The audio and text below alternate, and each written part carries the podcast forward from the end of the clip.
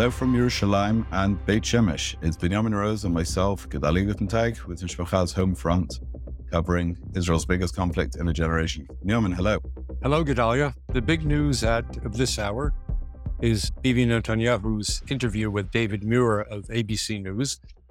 And he said something that was necessary to say and something that also was expected and something that we've been waiting for.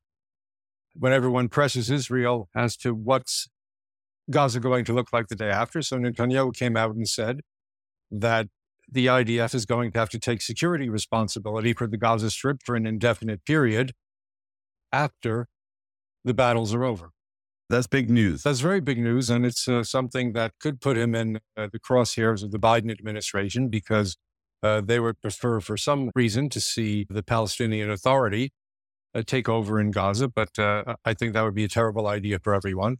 Uh, what Netanyahu is saying is something that we have to get out on the table right now that Israel is not going to be able to guarantee security for its citizens unless it takes control of Gaza in much the same way that we did in the West Bank after uh, uh, the uh, Pesach uh, massacre at the hotel in Netanya, where Ariel Sharon said enough is enough.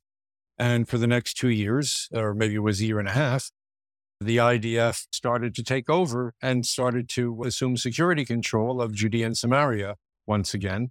And while there have been terror in those areas, it's never been as bad as it was.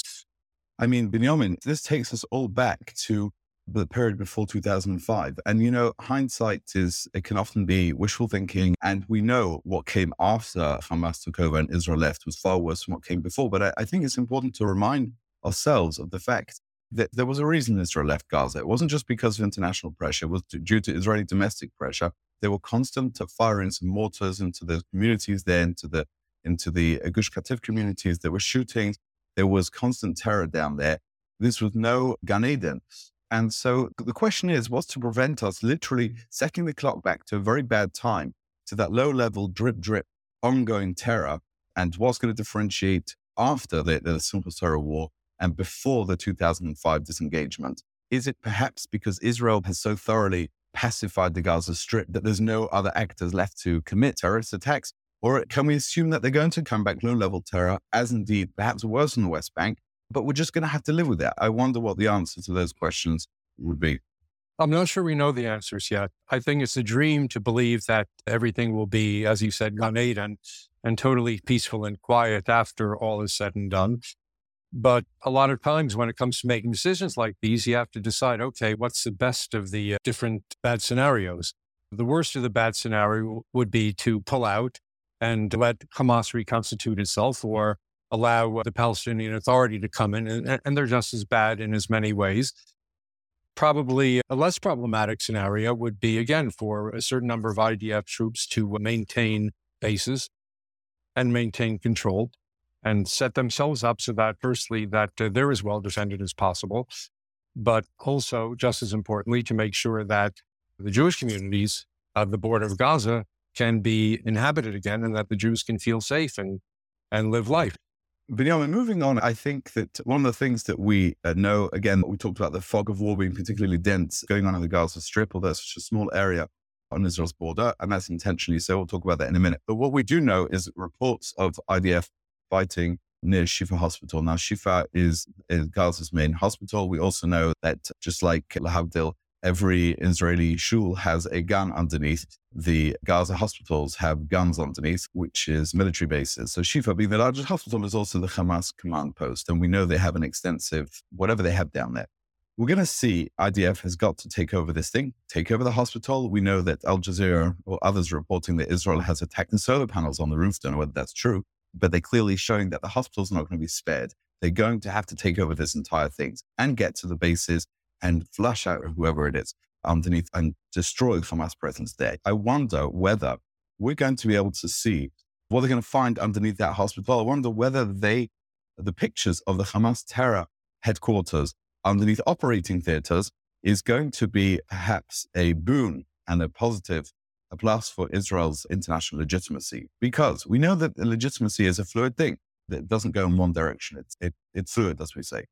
And I'm just wondering, therefore, if those pictures that conclusively prove to the world and to Israel's friends what I'd call in the wobbly West, amongst Israel's allies who nevertheless very, very, very hyper squeamish when it comes to Palestinian casualties at Israeli hands, wonder whether there'll be a moment in which you say, aha, yes, we get it and we get why you're fighting. Are you optimistic? I'm skeptical. I wonder because I'm certain that the intelligence agencies of the major Western countries are all aware of this. Uh, they've seen the pictures that we've shared with them about what's underneath Shifa Hospital. And whenever we don't have in pictures, we've done in illustration form, and we share that intelligence with other countries. So the leaders of the nations are well aware of this. The problem comes in what happens on the street, the people who are just taking to the street in so many countries to demonstrate against Israel. I don't think anything would convince them to uh, take Israel's side. And that's going to be Israel's ongoing problem and always has been. But you know, when I talk about the wobbly West, I don't mean the hate-filled bigots who had pictures and demonstrated with pictures of Hamas hang gliders when dead Jews are still being found and before a single Palestinian had been killed. I'm not talking about that. You're never going to convince those. Those are utter anti-Semites, the bigots and the fellow travelers on the left. But what I am talking about is you see that sensitive center who are theoretically, and they are well disposed towards Israel. And yet, for one reason or another, they are super sensitive to any Palestinian casualties. I think that when you see not just some grainy footage and some allegations from intelligence services, but you actually get a, a guided tour. Here it is on floor two is the operating theater, and floor minus four is the main command post. I still wonder whether that could steady the nerves of some across the, the wobbly West. I've, I've said it three times. I've coined the term now. One more thing, a related point really about what is known and not known in this war is satellite imagery. What we do know is that there's a lot that we don't know and that that's intentional, that Israel has been starving the international press and domestic press of anything that they really want to publish. And it's actually been remarkable how little there is out there.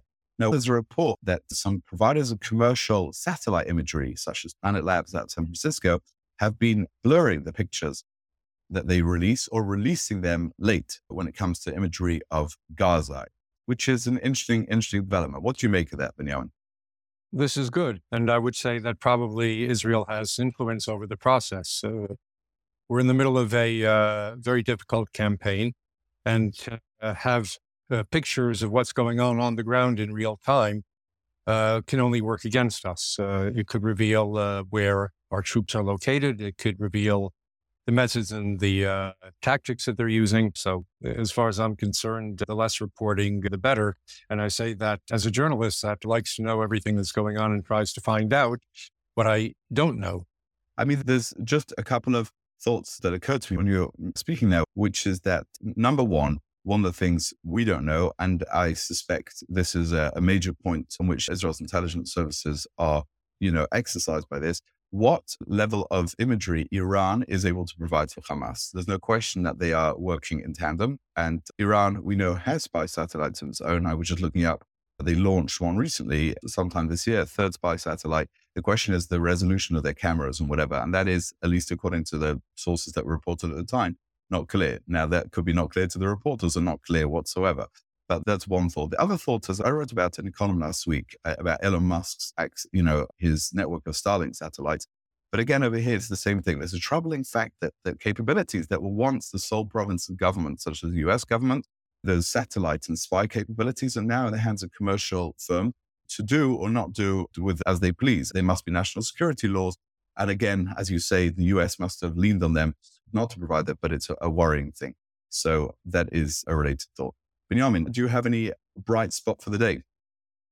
The bright spot that I thought is I see there's a move in Congress to form some sort of Jewish caucus of the members of Congress, which would be mainly Democrats, but also there are a couple of Jewish Republicans that would basically, I wouldn't say they would lobby on behalf of Israel, but uh, they would keep their eyes out for Jewish interests. And I think that could be a very positive development right now in the United States, uh, especially if they focus on anti Semitism in the US rather than trying to wrap their hands around the Israel Hamas conflict and tell Israel what to do or what not to do.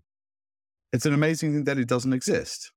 It hasn't up until now. There is a, a more informal group actually that's been working, and that, that's what I understand one of the hangups because uh, Congressman Nadler from New York has been the head of uh, this more informal group, and his position could possibly be jeopardized by the new group that Debbie Wasserman Schultz of Florida is trying to form. But overall, I think it would be a good thing, just like we've seen Achdus here in Israel work to our benefit. I think that if all the Jewish members of Congress got together and uh, agreed that there are certain common battles, again, mainly anti Semitism, that they have to be on guard for and, and to fight as a group, just like you have a congressional Black caucus and a congressional Hispanic caucus. I only see that as a positive.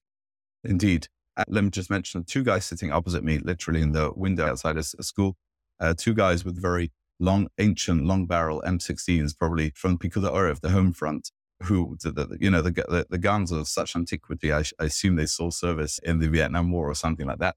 But the reason mm-hmm. that's a bright spot is simply because it's a lovely thing to see the interactions, see all the little Cheder boys and going past and people giving them food. When you have these soldiers sitting there, they kind of get adopted by the locals. So we have our locals, we, we've got order for pizza going to come through.